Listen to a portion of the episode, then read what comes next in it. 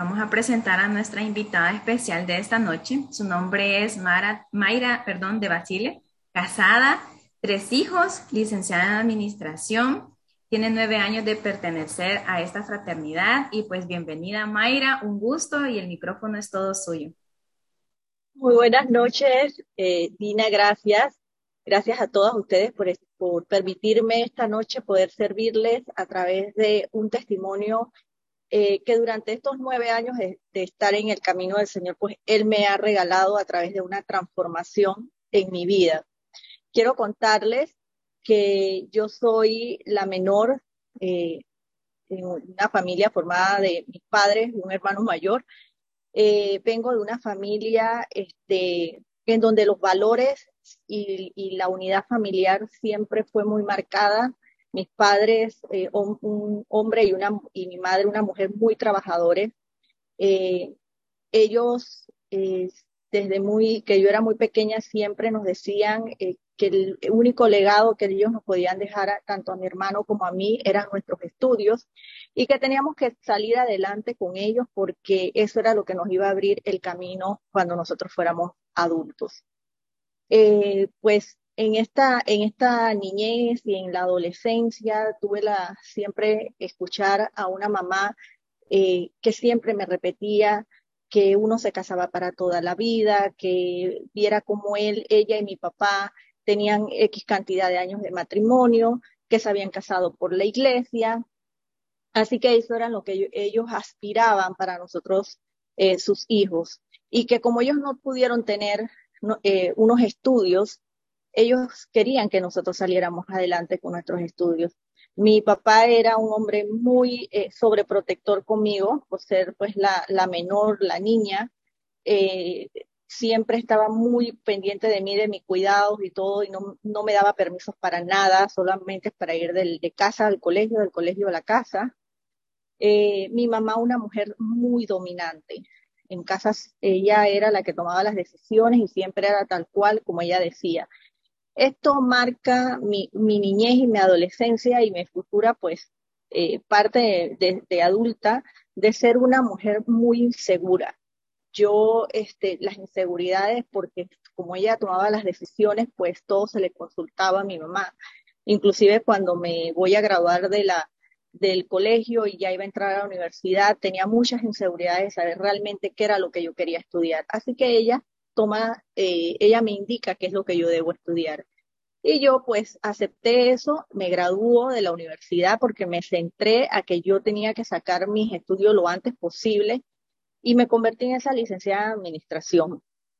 Eh, una carrera que termino bastante rápida, con muy buenas notas y empiezo a trabajar prácticamente de una vez en una institución bancaria porque eso era lo que a mí me gustaba y yo, yo me veía en un lugar así.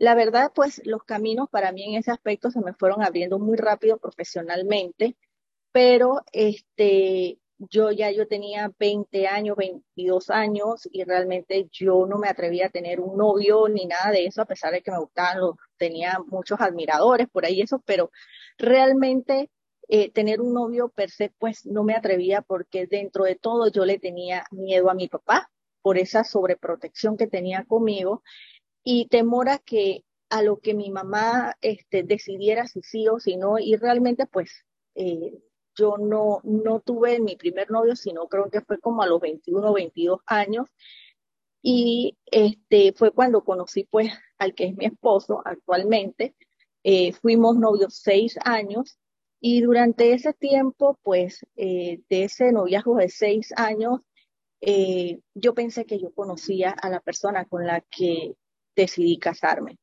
Entré a un matrimonio enamorada, sí, eh, muy segura de, lo en ese momento de, la pareja que, había escogido y creo que también a la inversa. Pues mi esposo, yo lo veía un muchacho que de su casa, trabajador, trabajaba con sus papás y todo, pero cuando yo venía a su casa yo veía cómo a él corrían a atenderlo, eh, cosas muy contrarias en la mía, porque como en casa todos apoyábamos, así que realmente pues yo aprendí a cocinar, yo aprendí a hacer cosas de casa, mi hermano también, todos nos apoyábamos. pero él no. En casa de él siempre había alguien que hacía las cosas y que cuando él estaba, que yo lo veía, que cuando yo llegaba con él eh, de visita a casa, veía cómo lo atendían. Eso pues yo lo dejé pasar, nunca le presté, o sea, sí lo noté, pero no le presté mucha atención a ese tema. Y este, y bueno, realmente pues esa, esas ganas de salir de, casa, de ese, ese momento de que yo me sentía tan agobiada con, con, con mi mamá, como era conmigo, eh, inclusive cuando, cuando me fui a casar, prácticamente ella fue la que escogió que si el vestido, el, el, todo lo escogió, de a cosa fui yo al matrimonio, pero bueno, así, e, así eres mi mamá. No por eso eh, eh, no era que no la amaba, porque a mis padres los, amo, los, quiero muchísimo, pero esa fue la forma que ella probablemente aprendió o quiso, era lo que, lo que nos enseñaba a nosotros. Así pues yo entro a un matrimonio sin conocer realmente de dónde o qué era lo que había vivido mi esposo, no conocía cómo había sido su niñez, cómo había sido eh, eh, su vida en, en, de adulto, ya de adolescente, Simplemente conocía al hombre de seis, de, durante ese noviazgo de seis años. Cuando entro al matrimonio, entramos juntos al matrimonio, me encuentro con una persona completamente diferente. Eh, algo que sí siempre él tuvo conmigo fue que fue siempre muy detallista, muy amoroso conmigo, pero a veces eh, el estar ya viendo el día a día en un matrimonio donde ya este, eh, no se sirven un vaso de agua, no se sirven una comida, eh, prefieren irse a comer a otro lado porque tú no estás para que sirvas la comida. Esas cosas, esas cosas fueron como prendiendo lucecitas, empezaban que de repente muy, muy sencillas o muy, muy nada, pero, pero me empezaron a llamar la atención. No comía ciertas cosas que yo sí comía y esas cosas traían roces entre nosotros. Con el tiempo, pues mi esposo eh, empieza a hacer un, negocio con, eh, y pone a un amigo al frente. Este amigo, con él, él se da cuenta que estaba eh, haciendo cosas que no debían y me, y me pide que yo renuncie al banco donde yo trabajaba y, me, y que entre a esta empresa a ver realmente qué pasaba, puesto que él no podía estar porque él atendía el negocio de sus papás. Cuando llego ahí me doy cuenta de una serie de falcos que se estaban haciendo y yo quedo al frente de una empresa con X cantidad de empleados manejando eso, aquella mujer insegura, aquella mujer que se sentía eh, eh, sola prácticamente porque aparte de todo esto yo no tenía amigas porque como a mí no me daban permiso para nada, me acostumbré a estar siempre sola y este pues quedé a cargo de esta empresa. Ahí me doy cuenta que yo tengo, que yo, yo podía, podía administrar, que podía sacar adelante este, este lugar. Y empiezo a sentirme, a tomar, a, a empoderarme de ese negocio. Eh, mi esposo con el tiempo renuncia al, o, eh, deja el negocio, perdón, de sus papás y viene a trabajar y a tomar posesión de este negocio y empiezan a haber problemas entre nosotros, porque ya las decisiones que yo tomaba, él las cambiaba. ¿Y qué pasaba? Estas decisiones o, estos, o estas diferencias de trabajo las llevábamos a la casa. Para ese momento yo no les conté que cuando yo no, nos casamos, yo salí embarazada a los pocos meses y a los dos años tuve a mi segunda hija. Así que realmente tenía ya dos niñitos pequeños en casa a cargo completamente de las nanas, en, la que yo ni siquiera prestaba atención porque yo me iba súper temprano en de la mañana, regresaba a las nueve, diez de la noche por, el, por el tipo de trabajo que teníamos. Y cuando me iba, los niños dormidos, y cuando regresaban, ya los niños estaban prácticamente durmiéndose. Así que realmente yo no estaba pendiente al 100% de mis hijos. Eh, ya con el tiempo, pues resulta que yo empiezo a ser un estorbo para mi esposo. Aquella mujer que estuvo a cargo de este lugar resulta que ya no era importante y, eh, un buen día me manda para la casa. Me dice, eh, no te quiero más aquí porque ya cada día los problemas de trabajo eran cada vez más fuertes. Ya no te quiero aquí, te vas para la casa, te encargas de, las cosas de allá yo te voy a seguir pagando, vas a seguir recibiendo todo, pero aquí no te quiero.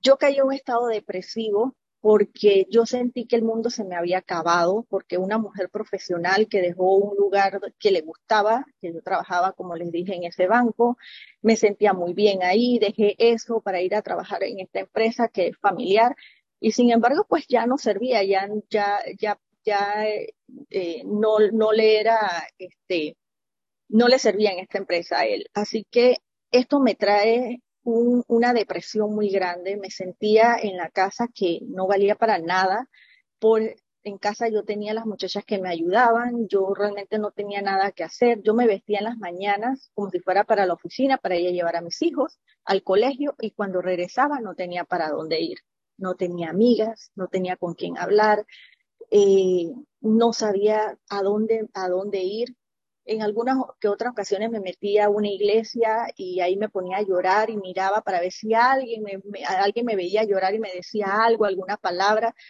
pero no, nunca nadie me, me prestó atención y volvía, y volvía triste a casa. No le contaba a mis padres porque no quería que ellos supieran lo que me estaba pasando para que mi mamá no tomara decisiones en mi matrimonio ni mi papá tomara una reacción eh, contraria con mi esposo. Así que decidí callar.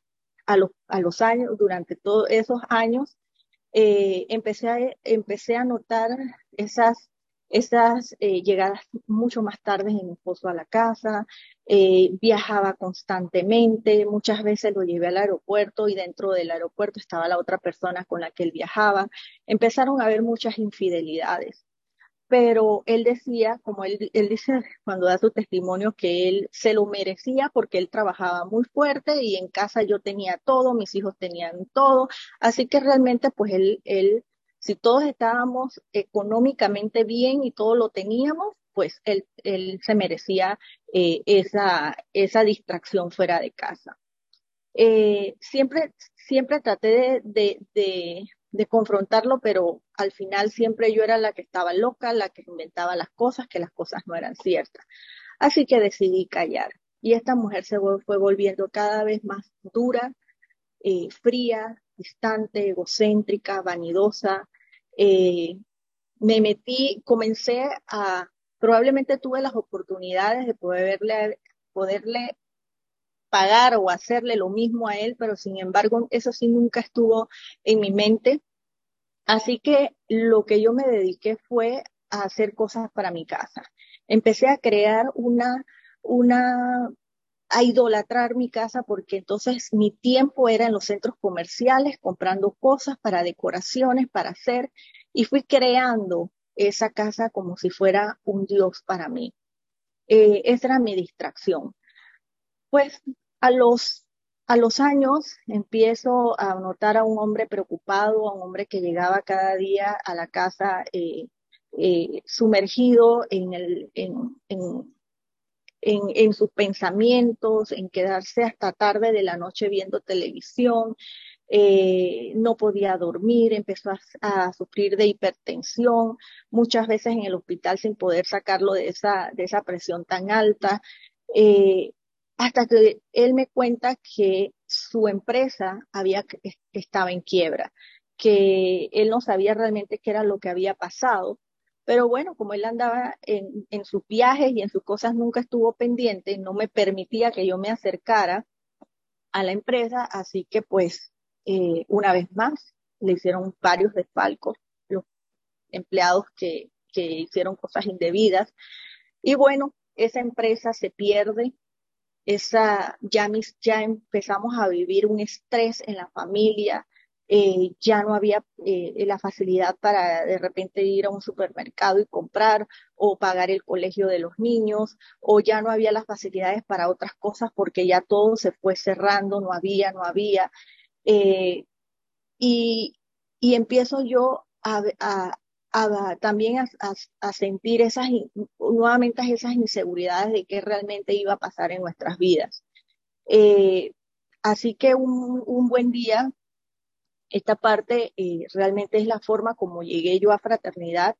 Eh, mi esposo tenía un muy buen amigo, su compadre, su amigo de toda la vida, lo quiere muchísimo como si fueran hermanos, pero habían estado distanciados precisamente por el tema de mi esposo que nunca estaba pendiente de las cosas y habían hecho unos negocios en los que él no había estado, eh, no había estado pendiente y se había perdido dinero. Pero ese día este amigo lo llama y le, y le cuenta que estaba asistiendo a unas reuniones como las que estamos teniendo esta noche nosotras, en este caso de caballeros. Eh, pero lo, lo que estaba sucediendo en ese momento con mi esposo era que él tenía eh, el arma lista y tenía un papel con, eh, con escritos con instrucciones de lo que había que hacer, porque él había tomado la decisión en ese momento de acabar con su vida. Eh, ya las deudas eran muy grandes, las, las cosas que estaban pasando en casa eran cada vez mucho más difíciles y él contaba con una póliza de vida que él decía que él iba a, hacer, no sé, en su mente cómo iba a ser que un seguro pagara algo así cuando sabemos que eso nunca va a pasar. Pero bueno, tanto era el grado de, depresión que él tenía en ese momento que él decidió acabar con, que iba a acabar con su vida en ese momento. Y recibe esa llamada de su amigo. Él decide postergar unos días esa decisión porque la reunión que le habían hablado era en, era en el transcurso de la semana. Así que él llega a esta reunión de, de, hombres y, em, y, escucha un testimonio de vida como el de esta noche. Eh, y así él empieza a asistir todas las semanas, todas las semanas, porque él empieza a tener paz. Empieza dentro de todos los problemas que teníamos en ese momento, él encontró un, un poco de paz, decía, decía él. Pero había algo importante que yo empecé a ver algo diferente en él. Aquel hombre que ya no me prestaba atención, aquel hombre que no me llamaba, aquel hombre que, que llegaba tarde, pues ya empieza a llegar temprano a casa, eh, me preguntaba cómo me iba en el día, me llamaba, pero ya yo había perdido esa, esa, esa atención de él, así que realmente en aquel momento no me interesaba. Pero sí había, sí noté esas diferencias y él me cuenta de, lo, del capítulo cuando yo le pregunté qué era lo que le estaba sucediendo. Y así él me invita a una reunión de damas, eh, precisamente este, la esposa de su mejor amigo ya estaba asistiendo a la fraternidad y este, me invitan a la primera reunión. Así llega, llega a esa reunión una mujer completamente dura, una mujer muy fría, muy, eh, muy egocéntrica, estaba llena de muchas máscaras. Eh, a veces la, prepotencia, eh, la forma como trataba a las personas fuera en la calle, era la forma de desquitarme de lo que yo estaba viviendo en casa, de lo que yo estaba, estaba sufriendo y me había empezado a llenar de máscaras.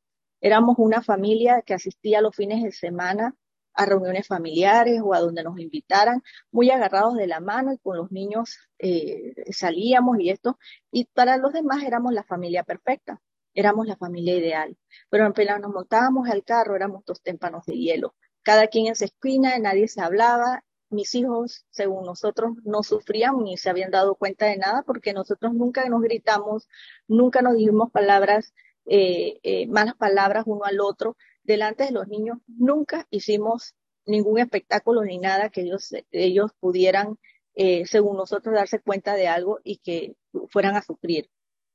Sin embargo, le habíamos hecho el daño más grande con nuestra indiferencia y la frialdad que estábamos viviendo. Así pues, eh, llegué a, a, ese grupo de damas, un grupo de damas que me recibió con mucho amor, con muchos abrazos, eh, con muchas atenciones, cosas que para mí eran sumamente extrañas porque, eh, como les dije, yo no tenía amigas, personas que se acercaban, que, que y, y, fue tan lindo, fue tan, tan bonito ese momento que me hizo regresar al siguiente martes. Ahora sí, el, al testimonio ni le presté atención, ni, ni me acuerdo qué era lo que decía, pero sí me puse en, en, mi mente a criticar a la persona que estaba dando el testimonio, porque es que esa era lo que la persona que había llegado enferma a ese lugar. Así que bueno, pero el siguiente martes llegué al capítulo, estaba pendiente de la hora para ir, me arreglé, fui, después que dije que no iba, y hasta el sol de hoy, pues ahí he estado en mi, en mi grupo. Eh, ahí empieza una transformación en mi vida empiezan a haber cambios que me hablaban de, esa relación, de esa intimidad con el Señor, en la cual yo realmente eh, no conocía, yo no sabía que yo tenía que hablarle al, Señor de las cosas que yo estaba viviendo, que estaba pasando, porque según yo ya Él las sabía. Pero yo tenía, aprendí que yo tenía que contárselas, que tenía que hablárselas. Y ahí en esa intimidad, en ese poco a poco que, me, que fui eh, en, este caminar, fui abriendo mi corazón para que el Señor entrara y empezara a limpiar todas esas cosas que me habían, dañado desde, desde mi niñez hasta mi, hasta mi vida adulta. Y ahí pues eh, una de las, de las primeros, de lo primero que siento que el Señor eh, trabajó fue en mí, fue en mí, en esa inseguridad que había en mí.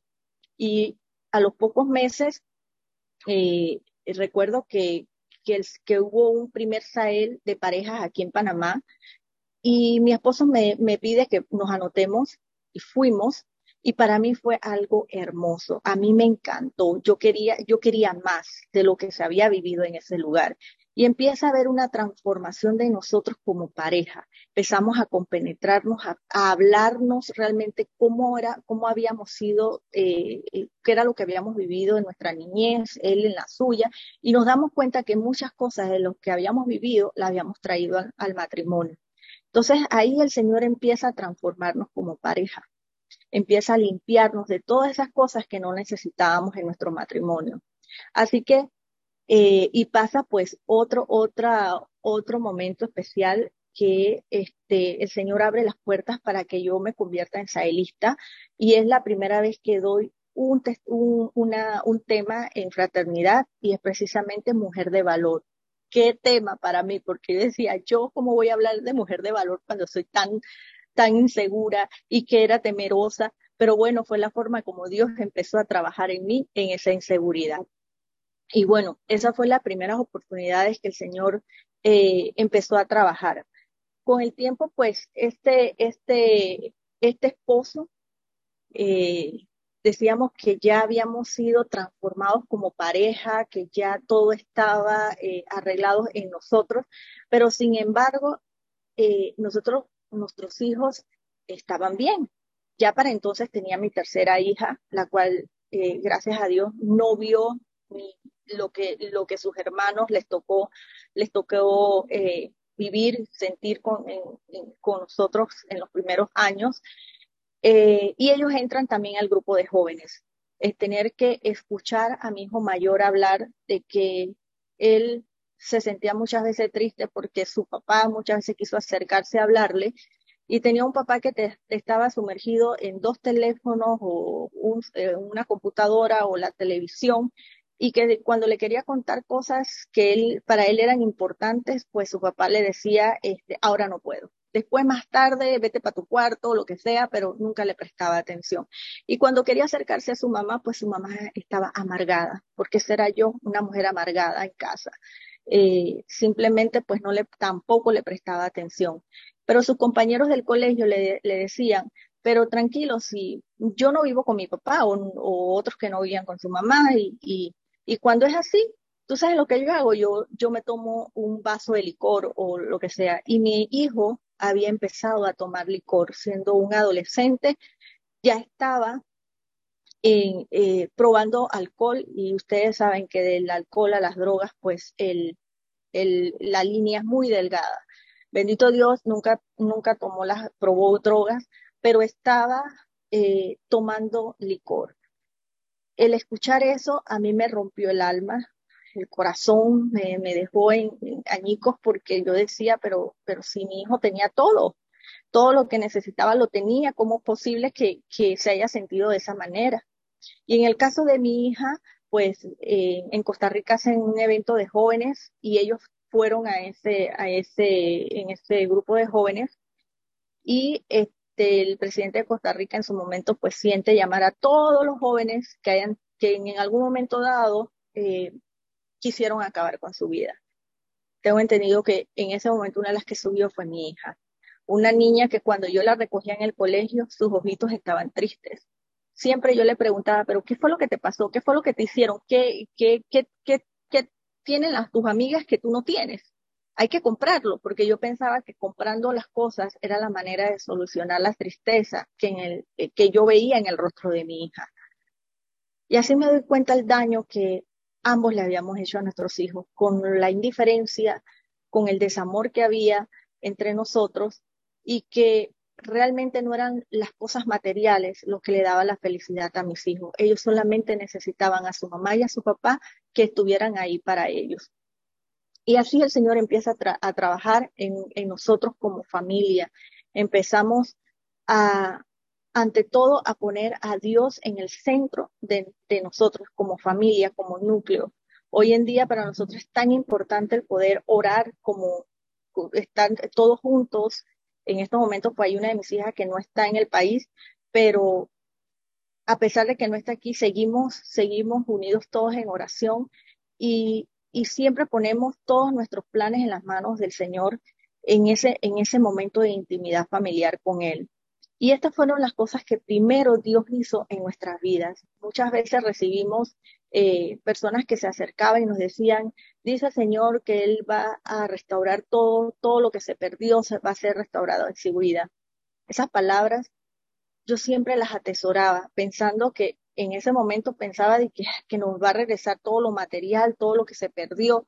No, no era eso, era nuestra familia. Eso era lo que, eso es lo que para el Señor era importante, restaurar nuestra familia, mis hijos, mi esposo, nosotros. Eso fue el primer milagro que Dios hizo en nosotros. Y bueno, ah, seguimos todos de la mano, mis hijos, seguimos adelante y empezamos a ver cómo el Señor fue transformando aquellos momentos que muchas veces yo iba a un supermercado y cuando en aquellos tiempos que tenía provisiones, eh, yo iba y compraba cosas que a veces ni necesitaba y muchas veces te tuve que botar de la nevera porque estaban vencidas o porque simplemente nunca las usé para nada y tener que ir a un súper ahora y comprar y antes de llegar a la caja orar y decirle, Señor, que lo que yo te, lo que yo traigo, el efectivo que traigo, Señor, me alcance para pagar lo que traigo aquí. Y llegar a la caja y que me sobrara dinero y que, y que iba con todo lo que necesitaba. Ahí empecé a ver cómo el Señor iba haciendo, iba tocando mi vida, iba, iba mostrándome para que yo pudiera ver lo que él estaba haciendo conmigo. Empecé a ponerlo a él por delante. Y así también, eh, en una ocasión, ya estando, pues, eh, hace como, puede ser hace como cuatro años atrás, eh, me llama mi médico y me dice, me habían hecho unos exámenes, me dice, Mayra, necesito que regreses al día siguiente, hay unos exámenes que hay que volver a revisar. Y ahí veo, ahí pues la doctora me dice que habían encontrado un montón de quistes en los senos, en ambos, pero que íbamos a hacer unos estudios eh, adicionales. Yo, le soy sincera, me monté al carro, me puse a llorar ese día en el carro, pero después que yo lloré, yo le dije, Señor, perdóname porque necesitaba sacar esto de mi corazón, pero yo este diagnóstico no lo acepto. Ya para ese momento, ya yo sabía cuál era mi identidad de hija, porque eso fue lo que yo eh, entendí que sabiéndome hija podía reclamar toda la herencia que Dios tenía para mí. Así que mi herencia es que yo soy sana. Y así yo me lo creí desde ese día eh, que yo pues terminé de llorar, me limpié y, y, y seguí, le dije, Señor, yo me declaro sana, yo no acepto esto. Llegué a casa, le conté a mi esposo, oramos y durante todos estos años seguimos orando por esto todos los años yo me seguía haciendo mis exámenes periódicos para, para ir revisando y este, cada vez que iba yo decía, eso no es cierto, yo soy sana en el nombre de Jesús. Pues el año pasado, pues producto de la pandemia, no me pude hacer el, mi examen periódico, pero este año la doctora me dice, Mayra, tienes que hacer tu, tu examen, así que te voy a mandar las órdenes. Me voy a hacer mis exámenes. Eh, eh, ese día llego a la clínica y el doctor que me hace me, me hace todo, me dice, eh, recuerdo que me dijeron, por favor tráenos los últimos exámenes que te hicimos, necesitamos revisarlos. Cuando él los está revisando, yo le escucho que él me dice, hoy es el día de las pelotas o de las bolas, algo así. Ese día había un juego de Panamá de fútbol con no sé qué otro país. Yo no soy muy aficionada al fútbol ni nada de esto, pero yo le digo, pelotas, doctor, ¿de qué está hablando usted? Y del juego. Y me dicen, no, estoy hablando de, de, todo lo que tienes ahí, poco de pelotas que tienes ahí en, en, en, los senos. Y yo le digo, yo soy sana. A mí mi padre me sanó. Él no sé si no me quiso prestar atención, que es lo más probable, pero eh, cuando él empieza a hacer el examen, él empieza, me está hablando y está buscando, yo lo veo que él sigue buscando y sigue buscando y sigue buscando. Y luego para y me dice, eh, ¿a ti te hicieron alguna cirugía el, ahora en estos últimos meses? Y le dije, no, doctor, a mí nadie me ha hecho ninguna cirugía. Ya le dije que a mí mi padre me sanó. Y entonces él sigue, no me hace caso y sigue buscando nuevamente. Y me dice, eh, me sale con una locura porque me dice, ¿a ti qué brujería te echaron? ¿O qué brujería te echaste? Fue lo que me dijo, para que no tengas nada. Y yo le digo, no, doctor, ya en ese momento se me salen las lágrimas porque, porque se confirmó lo que el Señor me había dicho, que yo, que yo soy sana. Y yo le dije, doctor, es que le estoy diciendo que a mí Jesús me sanó, a mí mi padre me sanó, él me lo dijo. Y él me dice, eso, eso, eso me gusta más, eso me gusta más. Así que yo ese día salí de, ese, de esa clínica, me monté al carro y fue llorar, pero llorar de gozo, de alegría, de darle gracias a Dios, porque esperé todos estos años pero fueron cuatro años, cinco, creyendo desde el primer momento que yo era sana, de que yo ya yo no tenía absolutamente nada. Y hoy la gloria y la honra al Señor porque así fue. Él me sanó. Y bueno, este, eso, ese fue uno de los milagros también que el Señor hizo en mí. Otro fue eh, aquella eh, momento que tuvimos que salir, pues, de sacar, salir de casa eh, pues decidimos hacer recortes económicos para poder estabilizarnos económicamente por todo lo que había estado pasando. Y este, durante seis, seis años eh, vinimos a vivir a casa de mi suegra, que nos abrió las puertas para, para que pudiéramos tomar el tiempo para volver a levantarnos y ver qué hacer. El Señor nos bendice con un nuevo negocio, un nuevo negocio que que también recibí una profecía de una mujer que me dice que había soñado que íbamos a trabajar en temas de vegetales, de frutas, cosa que para nosotros era completamente diferente porque siempre trabajamos en el área de mariscos, de importaciones, y sin embargo que me digan vegetales, pues Dios es creativo, Dios es así de, de, de, de decirnos, de, de darnos una dirección que para nosotros puede ser locuras, pues, pues para Él no, y así esa empresa nace una empresa que empieza a trabajar también en, la línea de vegetales y de frutas. Y bueno, el Señor empieza a proveer, empieza, también empezamos a recibir esa provisión cumpliendo los principios que Él nos ha enseñado.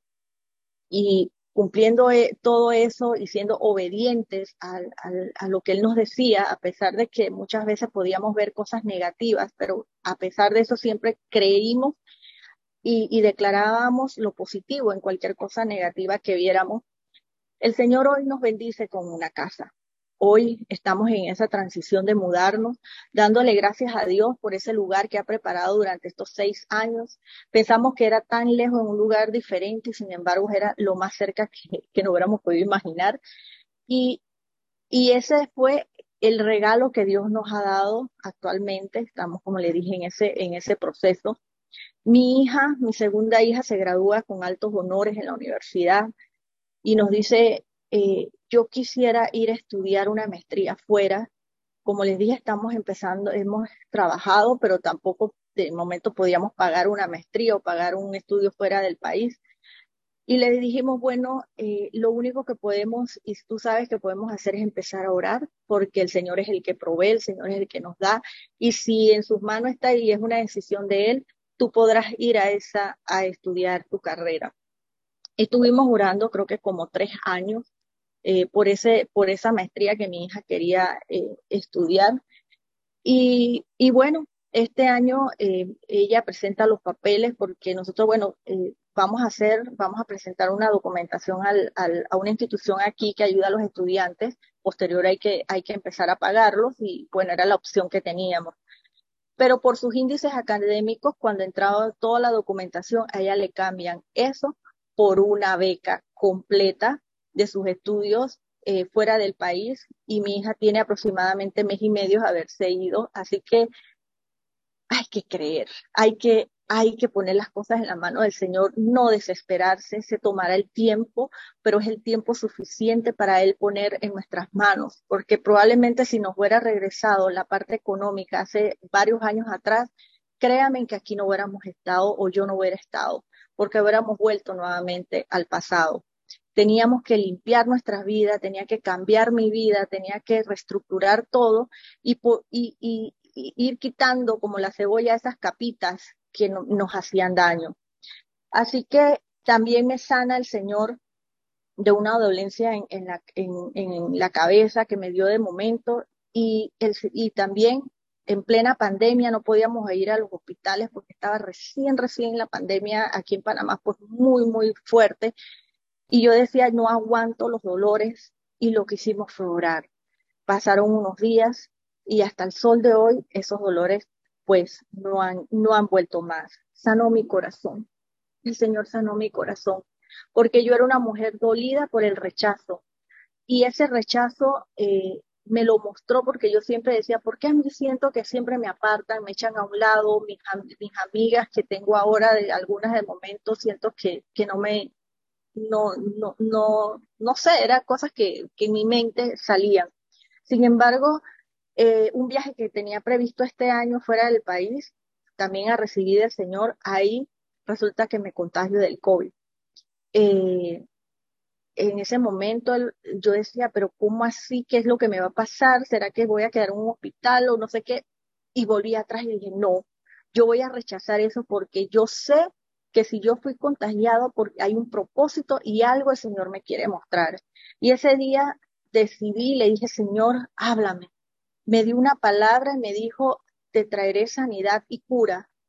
Y yo me tomé eso, esa palabra y, me agarré de ella y en los momentos que probablemente me podía sentir mal, yo decía, Señor, tú me prometiste que traía sanidad y cura a mí y yo lo creo. Y así fue. Durante esos días, cada día fue, fue muy leve en la forma como me dio.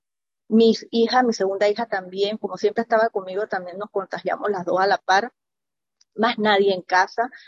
Pero ese fue el momento que el Señor em, me mostró porque yo estaba dolida, porque yo quería, yo quería viajar, yo quería ese evento de damas y sin embargo me había contagiado y ahora, ¿y por qué? O nuevamente decía el rechazo y me lleva a un punto donde yo le digo, Señor, muéstrame la raíz, la raíz porque yo quiero sanarme y me muestra que eso venía de mi niñez, una niñez en donde tenía unas amiguitas que tenían varios hermanos adultos ya y se burlaban de mí por mi timidez. Eh, me lleva al momento de de una, una amiga también que me hace un, desplante delante de otras, de otras, y yo me quedé, o sea, me trajo, me traía, me daba vergüenza, me daba pena lo que estaba pasando. Me muestra eso, pero a la vez pude ver cómo el Señor sacó todo eso y quedó limpio. Ese era como un hueco donde siembra vegetales, lo arrancan y queda la tierra así, eh, bien clarita, y, y yo dije, ya salió, era eso, era ese, esa, esa vergüenza era lo que me traía al rechazo.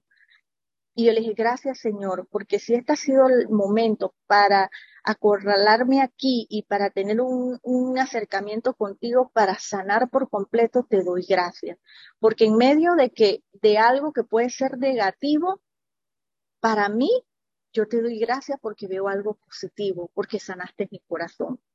Y así pues, eh, eh, les puedo seguir contando mucho más, muchas más cosas que Dios ha hecho en estos, en estos nueve años de caminar con Él de su mano, eh, creyendo fielmente que soy su hija, que como hija tengo derecho a tomar lo que Él quiere regalarme, lo que Él me quiere dar, entregando aquellas cosas en mi corazón o de mi vida pasada que todavía pueden estar por ahí escondidas, que pueden seguir haciéndome daño eso es lo que el Señor ha hecho en, estos, en este, en estos tiempos, en, esto, en estos nueve años.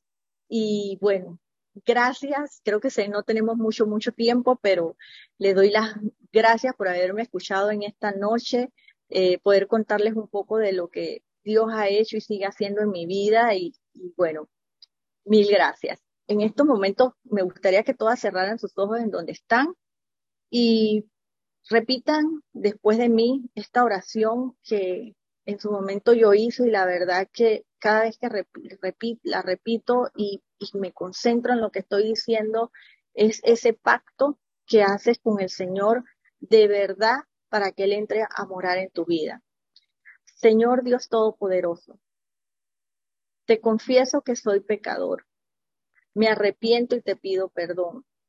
Reconozco a tu Hijo Jesús como mi único Señor, Dios y Salvador. Te abro las puertas en mi corazón para que entres a morar y permanecer en Él. Te entrego mi vida, la vida de mi familia, mi trabajo, mi negocio, mis estudios y mis planes, para que se haga tu santa voluntad. Bendíceme, protégeme y dame prosperidad. Inscríbeme en el libro de la vida. Todo esto te lo pido en el nombre de tu amado y único Hijo Jesús. Amén.